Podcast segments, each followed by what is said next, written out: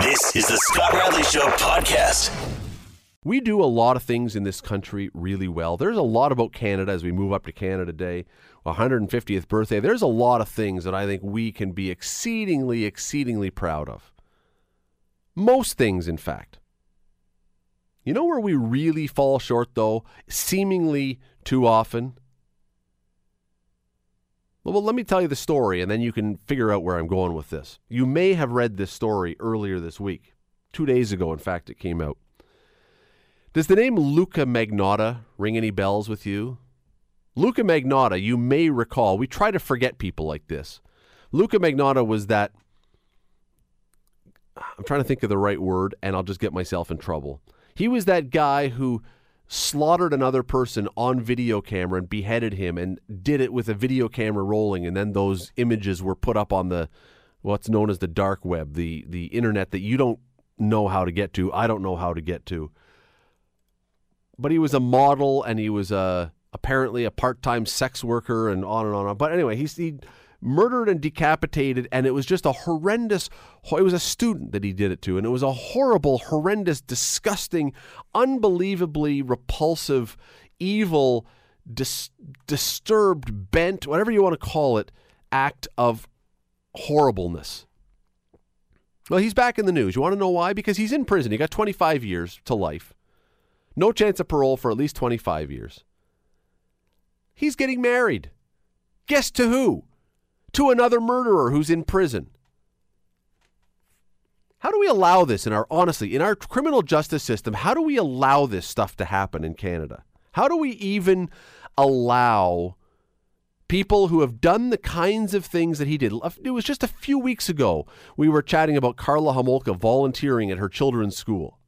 How do we allow these things in our country? How do we allow these things to happen in our jails? Surely it's not cruel and unusual punishment to say if you're put away for 25 years for something that was cruel and unusual. I always find it ironic that we are not supposed to do anything that is cruel and unusual to those who are the most cruel and the most unusual.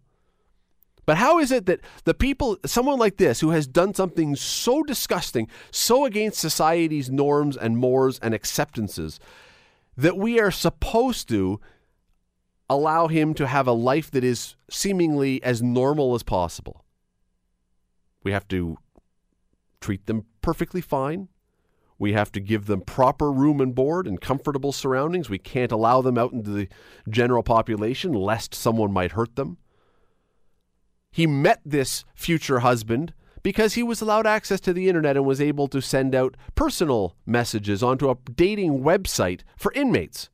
If you can wrap your head around that one for a minute. How is it that we in this country allow this stuff or are okay with this stuff?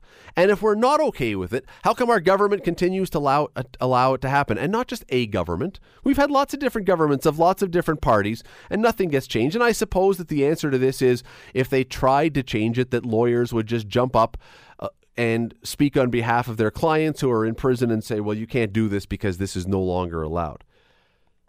This to me is the absolute picture of what is wrong in a system where you can have someone who did what he did and he is given the rights and the privileges and the opportunities to marry somebody. Now, there's not going to be any conjugal visits, there's not going to be any contact. They've pointed this out already. All right, so that's not what this is about. And the reality is, probably, you would guess that probably I would hope anyway that when 25 years rolls around, Luka Magnotta is still not just going to be free. They're not going to throw open the gates and just let him walk out. I would hope. I mean, as crazy as our system is sometimes, I would hope it's not that ridiculous. I hope that when they say 25 to life for what he did, it is life. Anyway, let us go back though for a second because you have now have, you have allowed, you are allowing in our system, in our jails, you are allowing a murderer to marry a murderer. You are allowing two people who are disturbed, who have severe problems, who are evil, you are allowing them to hook up. Well, what happens if in 25 years he does get out of prison? And the other guys, I think, only got 19 years left or something. You really want, it's bad enough having one person who's unhinged and has proven himself to be exceedingly dangerous and murderous. It's bad enough to have one person out in society. Now you're going to allow him to spend his time with someone else. The whole thing makes no sense to me. I don't understand how the criminal justice system works like this. I completely understand. You know, some people will say bleeding hearts. We should be, we talked about this the other day. We should be kind to those around us. We should not be doing evil things to other people. We should not be making life harder than it needs to be for those who are in our society. But once you've done something like Luka Magnotta, and once you have stepped over the, the line, over the bridge that separates humanity and a responsible or an acceptable member of society from whatever's on that other side, I'm sorry, those rights and responsibility, not responsibilities, those rights and opportunities should be gone. You should not be getting these things anymore. You shouldn't be on a computer. You shouldn't be having contact outside the jail with other people outside the jail. You shouldn't. I'm sorry if this is sounding cruel, but life should be hard for you if you're in jail. If, especially if you're in jail for the stuff, for the reasons that he's in jail for if you tell me that I'm being cruel or I'm being unreasonable, I'm sorry, I'll accept that because we are being way too kind to the people who have stepped so far beyond the bounds of civilization and society. I don't expect Paul Bernardo to be having access to other people outside. If he wants to write a letter so that the jailhouse, the, the guards can proof it and make sure that it's acceptable, whatever else, but I don't need him having access to the internet far as I'm concerned, what Paul Bernardo did, what Luka Magnotta did, is at a level where if they sit in their cell with a book or a magazine by themselves for 23 hours a day and you give them an hour a day to go outside and get some exercise, I don't know if this makes me cold hearted, but I'm okay with that. I am completely okay with that. There, there is a point at which we're not talking about someone who, in a fit of pique, punched someone in the face. All right, we're not talking about someone who goes to jail for 30 days for some crime that was in a moment of passion and stupidity, or when they do something that is wrong, but, you know, relatively speaking, most people in society could say, yeah, you know, given the right circumstances, I, I, I could maybe do that. All right, we're not talking about that kind of thing. I'm not talking about sending, if you go to jail for break and enter I'm not suggesting that you should be North Korean. We talked about that the other day, right? I'm not talking about that. I'm talking about these are cases, these are the worst case scenarios. And not only are they the worst case scenarios, these are the worst case scenarios where the evidence is un- indisputable. You can't possibly have someone say that, well, this was just you know eyewitnesses who were lying or this was the the evidence these are there are there are films of these people committing Paul Bernardo, Luka Magnotta. There are films. There is direct evidence of these people doing it. I don't even think they they don't even dispute it. Paul Bernardo didn't dispute. Paul Bernardo didn't dispute that he was involved. He just argued about who actually did the killing, whether it was him or his wife. Luka Magnotta doesn't dispute, I don't believe, if I recall correctly. It's the circumstances around it. I just fail to understand how our system allows people like this to have the accesses that they do, that allows the people who do these things to have a life that they try to make normal. They shouldn't have a normal life. They've given up that normal life. And if you disagree with that concept, and you disagree with an eye for an eye, many people do. There's a lot of people in this country that would disagree eh, stringently, strenuously with the concept of capital punishment. That's a discussion for another day. That's that's a different topic. We're not into that one. But there's a lot of people who say, no, no, I'm not into an eye for an eye. Fine.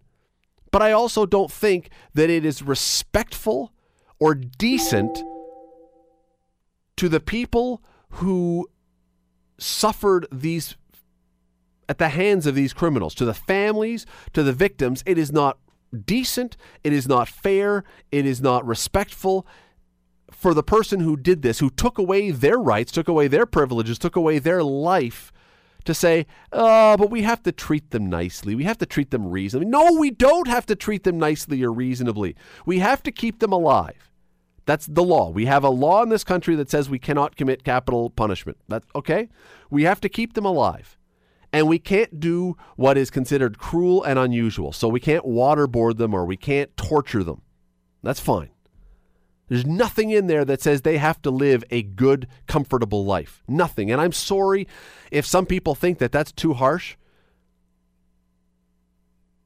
But these people are beyond getting that chance. There are things that people will do that will be forgivable and that will be a moment again where you say I did something stupid in a mo- in a heat of the moment, in a moment of passion. I punched someone. I I got in my car and I drove drunk and I know boy, I knew I shouldn't have done it and I'll never do it again. I'm not defending these things. I'm just saying there's a difference between that and premeditated acts of atrocious evil that we are then supposed to treat these people as if they are just wayward sons who we need to keep very happy and, and rehabilitate. We need to rehabilitate them because, you know, chances are you'll never get out of prison. We're not really sure why we're rehabilitating you, but why do we why do we give these people university educations in prison? Why do we give these people courses? When I hear these things about the stuff that we shouldn't be torturing them, but we shouldn't be coddling them either. What they did means they should be spending their time in jail, and it should be tough. It should be tough. This should not be an okay place to be. I'd love to hear if you agree or disagree. I'm very interested in knowing because it's I have no doubt there are people out there saying, you know, what's the harm in allowing Luka Magnotta to get married? What's the harm in allowing people to take university courses in jail? What's the harm in having them live a comfortable life? Why why what's the problem with that as long as they're away from society and no danger?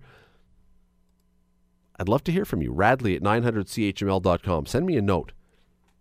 Are you okay with this? Are you okay with a guy who decapitated on video for his own disturbed, disgusting pleasure, committed a crime that even among murders, and I, I mean, it's, I find it hard to be categorizing the depravity of murders because, you know, murder is murder. But even among murderers, this would be one that would be high on the disgusting and the depraved scale we're supposed to be treating this guy okay that he can go get married, that he can have access to online dating websites for other inmates, that he can have a kind of relationship of whatever it is. Uh, we're okay with this? Our country's okay with this? We're not thinking that maybe we've tipped the pendulum too far and we've moved so far away from cruel and unusual punishment that we're now at a place where it's kid gloves almost. Yeah, you're locked up. Yeah, he's not getting those kind of freedoms, but boy, it doesn't sound it doesn't sound like his existence is all that horrible to be to be very honest with you. I've just got about a minute here. Let me bring in Karen. Karen, how are you? I'm good. Sorry, you're, are you right? Are you still there? Yes, I'm here. Sorry, your line is just breaking up. But yeah, go okay. ahead. You just got about I'm 30 seconds. sorry, can you hear me now? I can. Yeah, go ahead. Okay. I just wanted to comment on your uh, your uh, situation with Luka Magnotta. Yep. And it all go, also goes for Karla Homolka, that they get an um, university education on the taxpayers' dollars. Yep. When my children had student loans. How many people have you decapitated and murdered? Uh, none. You know, I, and I, I hate to be so sarcastic, but maybe if your kids need a good university education, there's the way to do it. I mean, I, it's a horrible thing to say, right? But you get how do they? You're right. How do they get free university education, and your kids are going to be strapped with all kind of student loans they have to pay off? It's absolutely disgusting. Like I don't know what's wrong with our system. Like they're in jail for a reason. There's no there's a reason for them being there. Um, they've done something terrible and they should do the time. But why should the taxpayers' dollars pay for them to do a university education? Karen, I, I 100% agree with you. I, I acknowledge, and I'm not suggesting that they should be taken out into the public courtyard and beaten with a rattan cane every No. day. That's not what we're talking about. But I also don't think that privileges should be extended to them. They are there, as you say, for a reason, and that reason should count for something. Yeah, so why are they given all the perks? Great question, Karen. Thanks for the call. Thank you. It is. Uh, I, I agree. I agree wholeheartedly. This is this drives me nuts, and maybe it doesn't drive you nuts. Maybe again, maybe you're looking at this, and I bet there are some of you who are out there saying, "You know what? If we keep our inmates happy, they won't be trouble for the jail guards, and then the jobs will be easier. We won't have riots, and on and on and on." I- I'm sorry. When you did what you did to those people, their families, the victims' families, the victims are gone. The victims' families deserve better than what this is. Imagine if you were the family of this person who was murdered by Luka Magnotta, and you got to look at this and go, oh, he's getting married. How lovely for him. And my kid is six feet underground in pieces. Come on.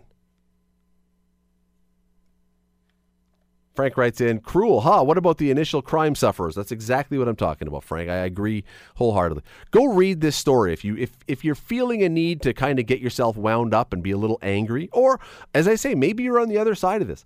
Maybe you believe that this is the right and the compassionate, the Canadian way to handle murderers. Maybe you believe we need more of this with our criminals to keep them to try and get them back onto the right path. Maybe that's what you believe, but go read these stories. Uh, all the newspapers, the Star, the Globe, the Sun, everyone had uh, the spec. It was all it was everywhere. Go read it and decide for yourself if if you haven't been listening the whole time here. You're listening to The Scott Radley Show, weeknights from 7 to 9 on AM 900 CHML. I hope you read either in the paper or online at thespec.com today the piece by Joanna Frketich. It's the first in a three part series with the headline The Math Problem Hamilton Students Failing to Make the Grade. If you're a parent, if you're a grandparent, if you're an uncle, if you're an aunt, if you are a student, this affects you. Just half is the, the subheadline. Just half of grade six students in Hamilton are meeting the provincial standard in math, and the problem has been getting worse over the past decade. Why are children from all areas of the city doing so poorly? In the midst of this first part, the first piece of this three part series is a quote. I wish I had the golden answer, said Ian VanderBurgh, the director of the Center for Education in Mathematics and Computing at the University of Waterloo. We need to figure out why. Well, my next guest has been with us before. And the reason I keep bringing him back is because he is a voice of common sense on this. He is a voice who I think could probably answer that question, at least to some degree. Why is math not working for so many kids right now? Maybe it's because of what we're actually teaching in math and how we're teaching math. Robert Craigen is a professor at the University of Manitoba. He is also with the Western Initiative for Strengthening Math in Education. Dr. Craigen joins me now. Doctor, thanks for doing this today. Glad to be on your show. I don't get the sense every time we've talked in the past that when we hear th- words like bewildered and struggling and all this, I don't get the sense that you're bewildered about why math is struggling among kids these days. Well, I've had to spend so much time thinking about it that uh, and, and and looking at the results and uh, and uh, uh, talking and sometimes arguing with uh, the, the people who are sort of in charge of running these things. Um, yeah, I, I, I think I have some idea of what's going on. You know, my colleague, uh, Dr. Anna Stokke, who uh, helped uh, fo- co-found this initiative, has written uh, a very hard-hitting CD Howe report a couple of years ago that is still available online, and uh, and it outlines three different areas that we feel uh, uh, there are there are obvious. Uh, um, uh, policy initiatives that could be that could be made that would make a difference. Uh, we think, for one thing, that the way that teachers are encouraged to to uh, instruct their students could change a little bit. Um, we would like to see something like a, an 80-20 rule that they should spend about 80% of the time in the classroom uh, directly instructing students, uh, which doesn't necessarily mean standing at the front and lecturing at them, but it means that the teacher is in charge of communicating information to the student rather than the student being responsible for generating their own knowledge. And that would make a difference uh, simply because there, there are instructional theories in the world of education that suggest that the teachers should more just stand back and, and guide the student and allow the student to, uh, to learn on their own, to direct their own learning. And uh, the research doesn't suggest that this is a good idea to do, at least for the, the majority of instruction. When we're doing core instruction, when we're dealing with the primary topics being taught, particularly in the early years.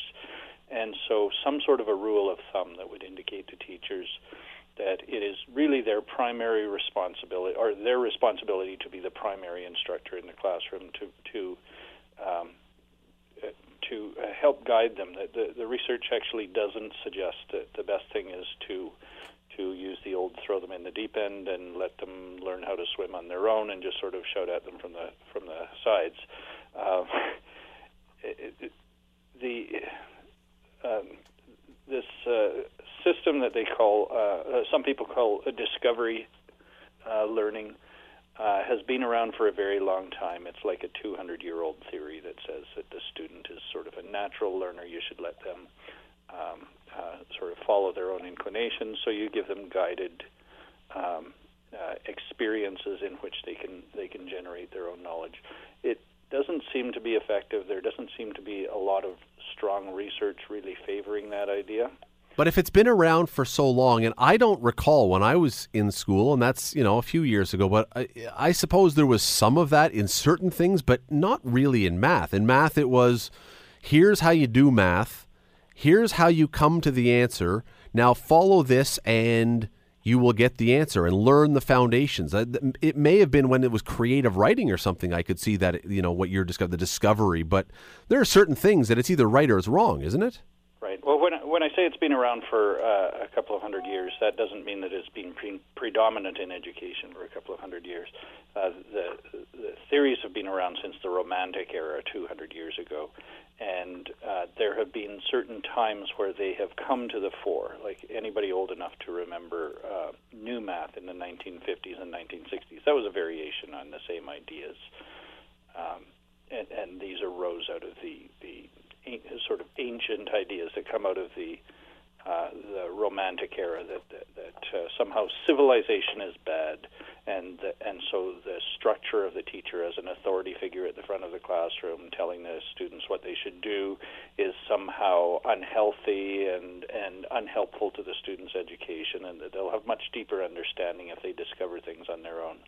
This has been around for a long time and and it uh, it did sort of rise to the top in the 50s and 60s. We saw the new new math that sort of failed, and eventually it uh, it it uh, was was then subsumed by a later period of, uh, of more direct instruction, and we seem to be in a second wave of the same sort of thing.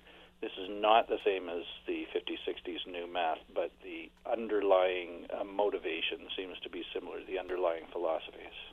Okay, so people, and again, you've been on here before, and you've done a great job with this every time. But so people who are new to this can understand when you the the new new math. All right, so I'm a student now, and I'm in a grade six classroom. Maybe it's a grade three classroom when this one comes up. But and my instruction is that I have to learn how to multiply five times five.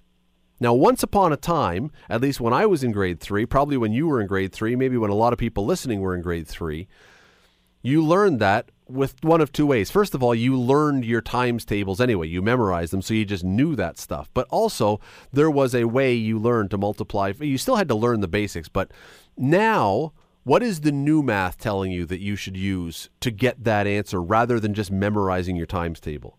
Well, it'd be hard to pin down exactly one thing that's happening, but I, can say that there's a there's a tendency for uh, for teachers to be told. I'm not blaming the teachers on this. I'm sort of talking more about the, how they're being advised by, uh, say, the the education schools or the pro- professional development. People will tell them that you know uh, you should let the students experiment and sort of come come to this by discovery on their own.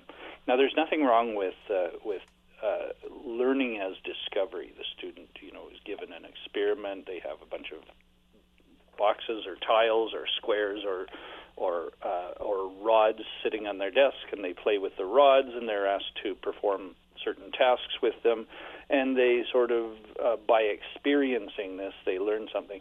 There's nothing wrong with that but it's a it's a highly inefficient way to learn um, sort of large amounts of information, and it doesn't uh, it doesn't uh, sort of create this systematic methodology that we want in arithmetic, where the students are able to do things with what educators call automaticity. So they they do it without actually thinking. In fact, uh, many educators will will uh, um, will shrink from the idea of students doing something without thinking. Uh, there's there's a mantra that we often meet when we go go to the uh, to the high level meetings with uh, with people in our province, which is I, I'm in Manitoba, and uh, they'll often say you can't show the student how until they understand why. So the idea is the student is supposed to have understanding before they have any mechanical ability to do things, before they have any mechanical proficiency. So they're supposed to develop understanding in an environment where they have very awkward methods for actually performing tasks. This, though, does this not in real life, when you go out into the working world, if I go to work at a factory, does this not fly in the face of how you're taught the rest of your life? When you walk into a factory to work, they don't say, okay, explore how to work around the open molten flame they tell you this is what you do, and then you can start learning some shortcuts or whatever else, and you can understand how it works. This seems opposite to most everything else that we would learn in our life. Right. Well, uh, to a greater and lesser degree, we sometimes see this dichotomy in in the education world between understanding and, say, the the basic technical skills that we want students to have. Now, our view is that there is no dichotomy between understanding and the, the mechanical skills. And in fact, it's probably best in most parts of mathematics for these to be taught together and not for this this sequence that we keep hearing from these these uh, these uh, educationists who say that, that you must have understanding before you learn the mechanics. That, that that's really nonsense. That's not the way learning takes place.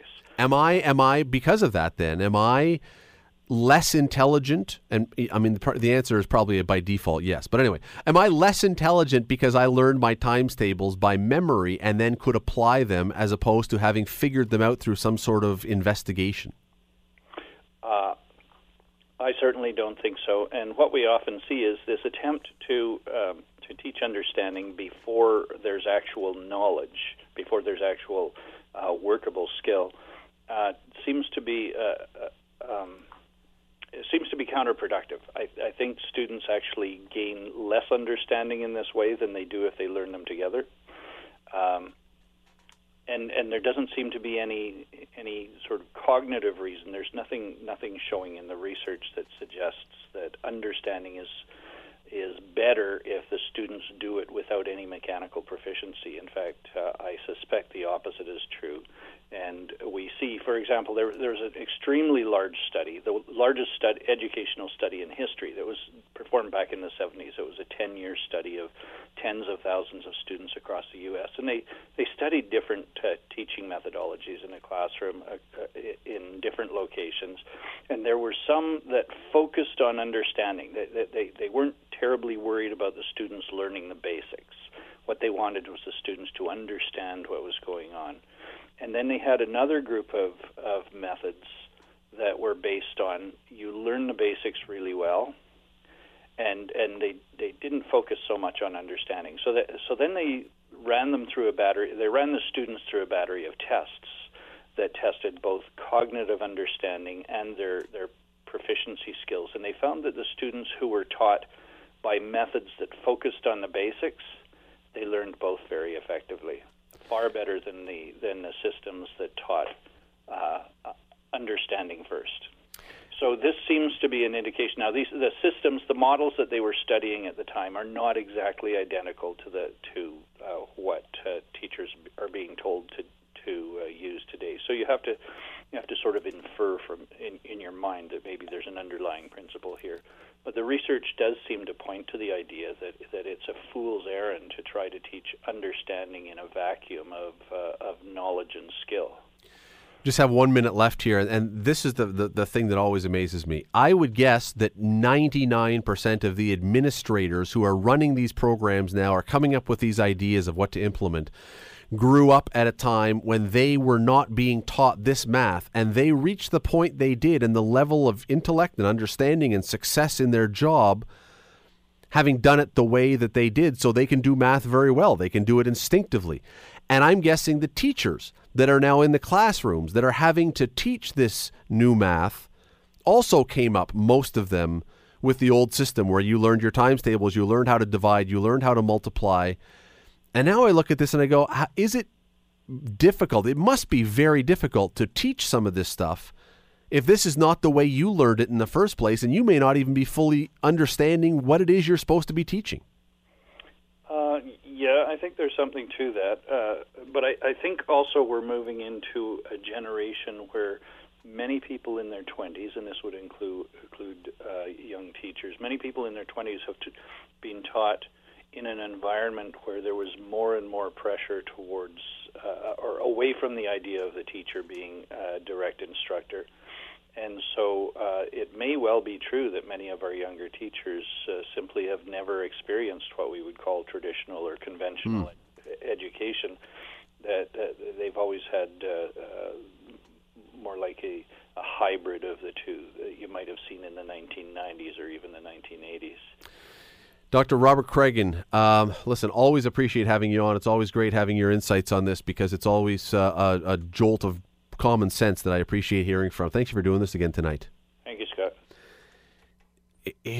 I, I wish we could have gone on much longer. Again, I urge you to go and read today, tomorrow, the next day. This series, not the next day, today, tomorrow, yeah, today, tomorrow, and Saturday, in the spec. This series by Joanna Frketich on the math problem. But here's two things that I wonder about this. The first one is, again, how do you, if we see that a new system, that the marks are going down and down and down, the results are going down and down and down, surely we can come, bright people can say, why was it better then? and worse now. And surely we can find some smart answers other than making it more complicated than it needs to be. The second part is the thing I really fear. Have we completely screwed up a whole generation or two of kids because they can't do math now and they're probably never going to learn to do math now? That concerns me. What do you do about these kids that have now been lost and can't do math? And we're not failing kids. We're not holding them back. We're pushing them through. And so they're getting to the university level, they're getting out of high school, and they still can't do basic math. I think we may sadly have failed a whole lot of kids. Hopefully, mom and dad have stepped in and come to the rescue and tried to teach math the proper way, the intelligent way, the basic way, so that when they go to school and they're told experience and experiment, that they actually have the foundation already.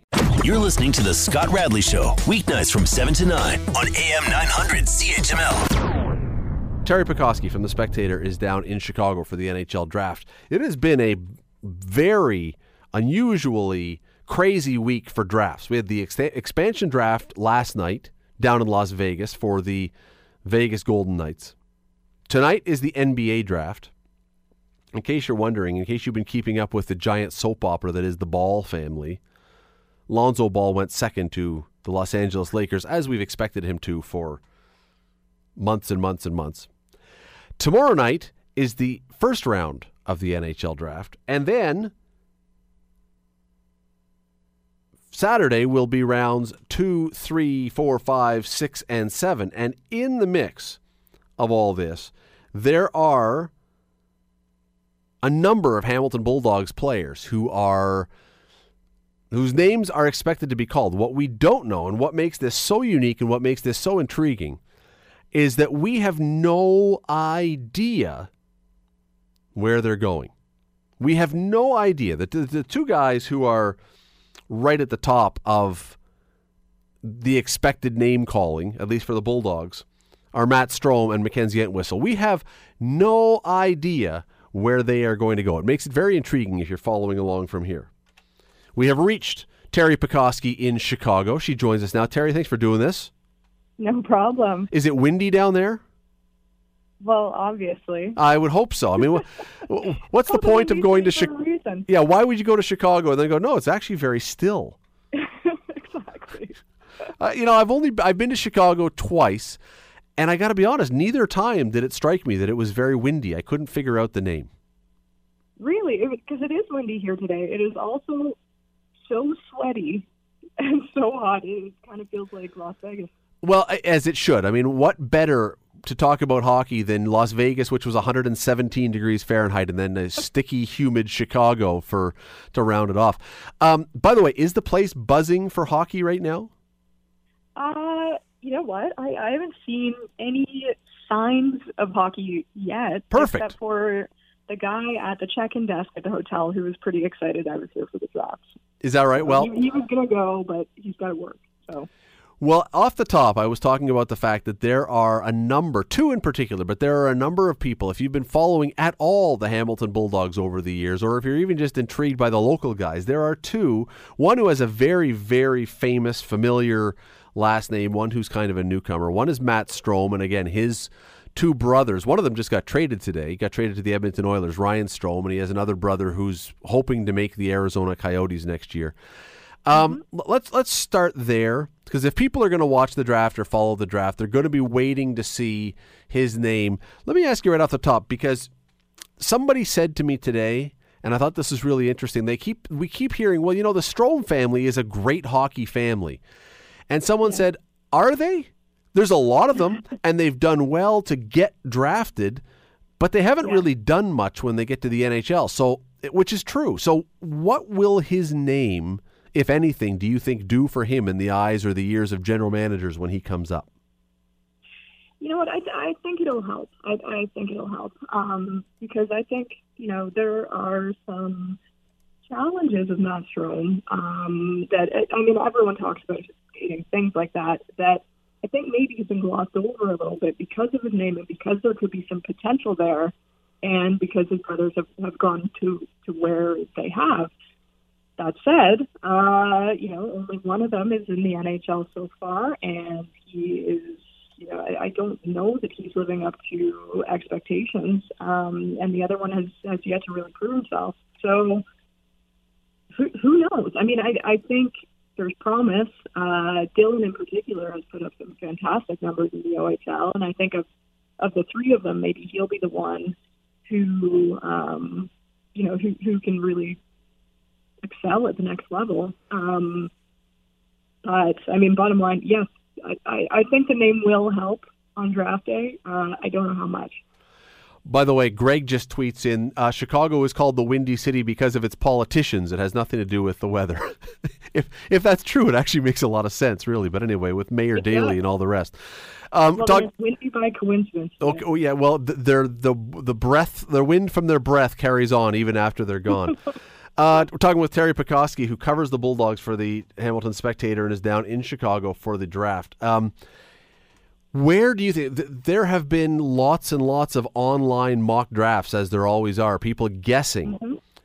Yep. Find th- the numbers that you will find Matt Strome on these mock drafts ranges from late first round into the fourth round, which I think somebody from the Strome family will lose their mind if he ends up in the fourth round. But where do you see him land? Do you have any sense at all where you would expect him to go? Do you first of all, do you think he goes in the first round?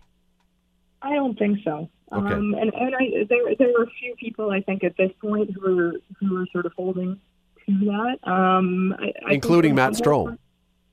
Well, Matt Strome expects to go in the first round, but he might be the only one at this point.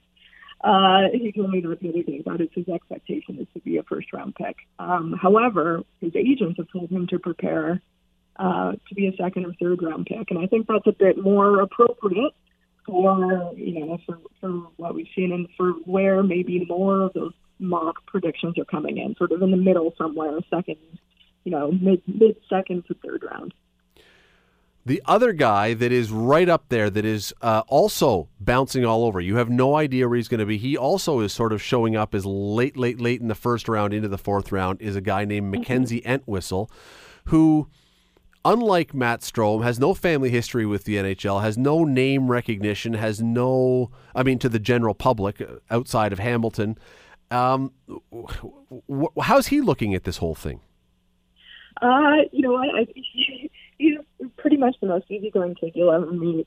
So I think he, he really is taking it in stride, and I get the sense that he's just really excited to be here. Um, would he love to be a first round draft pick, you know, to the NHL? Of course he would. Who wouldn't?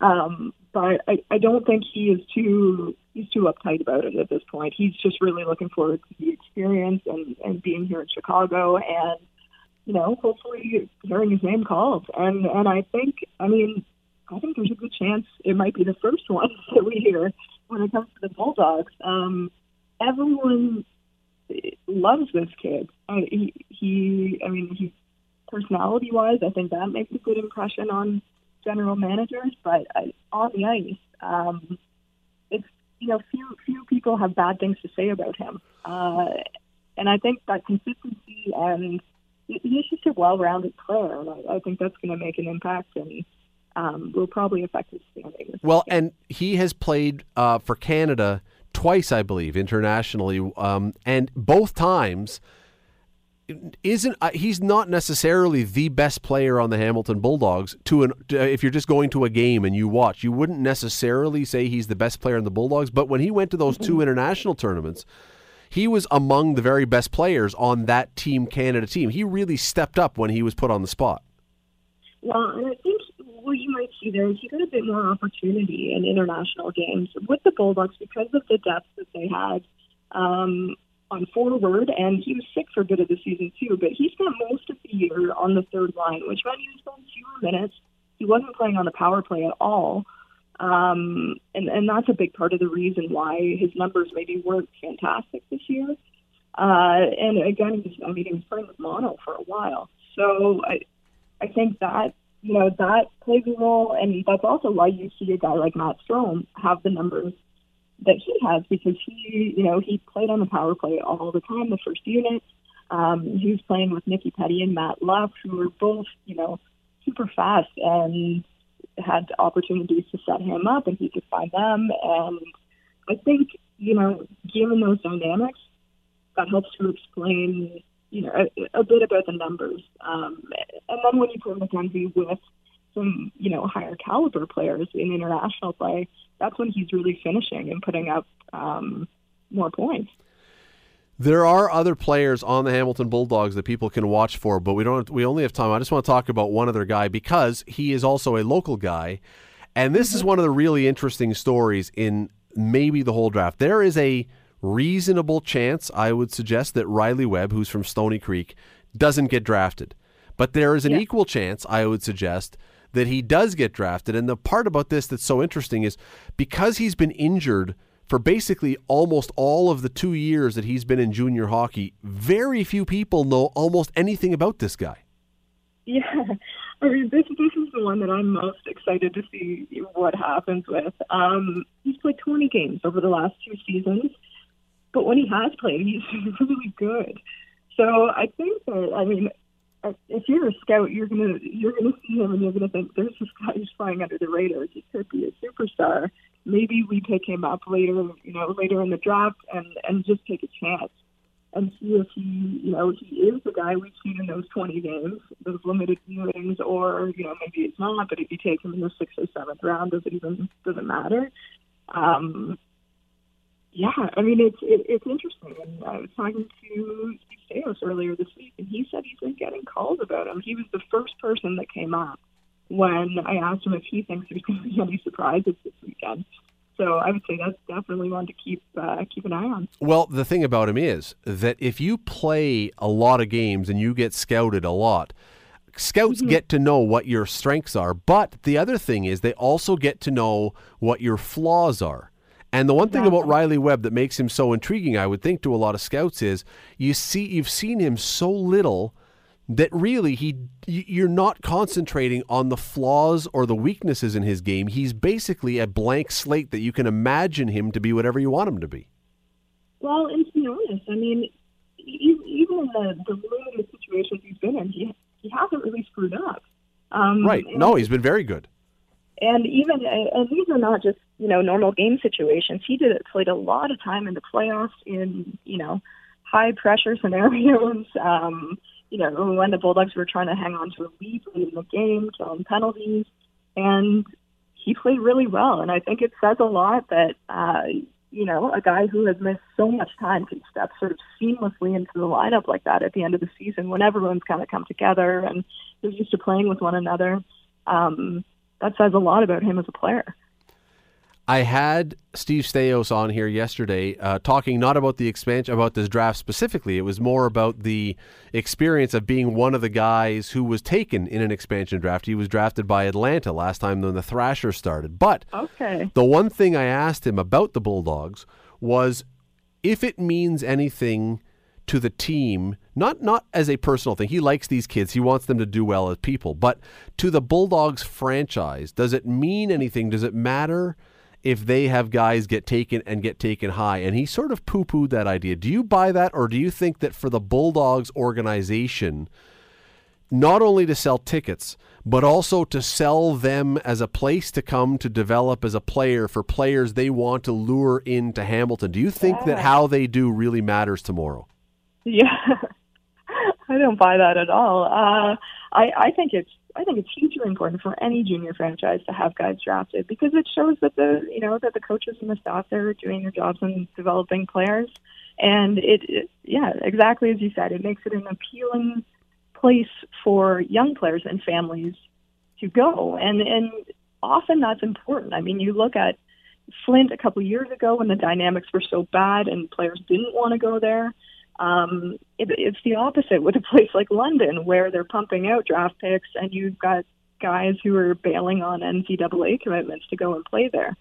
So I, I think it can make a very big difference um, in terms of you know the franchise's appeal and ultimately its success. We will uh, let you get to the Chicago experience. Have you been able to dive into any deep dish pizza yet? Not yet, but I am starving, so I'm going to go do that right now. Will it be that or will it be the Billy Goat Tavern?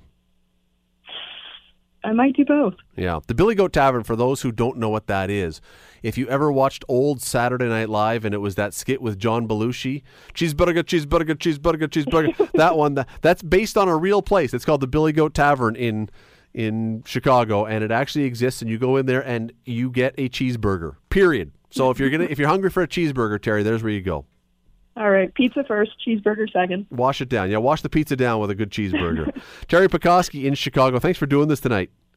Thanks, Scott. Enjoy the draft tomorrow. Uh, we do. hope that there are some Bulldogs called nice and early. I, I suspect that all the Bulldogs that get called, all the Hamilton Bulldogs and the local guys too, a local guy, Riley, uh, will be out on Saturday. I don't think we're going to see anybody in the first round. Let me tell you a funny story, though, completely off topic. Well, back to the Billy Goat Tavern. Uh, some f- people I know who actually used to work in the um, in the with the Bulldogs when they were an AHL team were in Chicago because the Bulldogs used to play against the Chicago Wolves, and so three of them went to the Billy Goat Tavern one day, at, either before the game or after the game, and they line up, and it was kind of like the the Soup Nazi skit in Seinfeld, where you line up and you walk up and you just order what you want to order but it's uh, everybody orders a cheeseburger. But on top of the the like up higher, there is an actual menu of other things, but nobody gets them. All they ever get is a cheeseburger. And so person number one walks up and he says, "Yeah, I'll have a cheeseburger." And the guy goes, "Cheeseburger." And then person number two, the true story. Person number two walks up and says, "I'll have a cheeseburger." Cheeseburger. And person number three, who's it's a very funny story. Anyway, uh, walks up and goes, "Yes, I think I'll have a grilled cheese sandwich." The guy goes, "Cheeseburger." He goes, "No, no, no, grilled cheese sandwich." He goes, "No, no, no, no, cheeseburger." And they went back and forth two or three times. And finally, the other two people who were with him went, "No, just get the stupid cheeseburger. You don't get anything. It, it doesn't matter. If it says you can get a Waldorf salad, you get the cheeseburger." But if you're in Chicago, Billy Goat Tavern, worth your while. It is a piece of Chicago history. The draft, by the way, in case you're interested, tomorrow evening is the first round. As I say, unlikely that you will see any Hamilton Bulldogs players go in the first round. Saturday, rounds two through seven, that is where you will see them, especially early in the draft on Saturday. Second round, third round, you could see two, maybe three Hamilton Bulldogs players go in those early rounds. We will be waiting to find out. The Scott Radley Show, weeknights from 7 to 9 on AM 900. AM 900 CHML.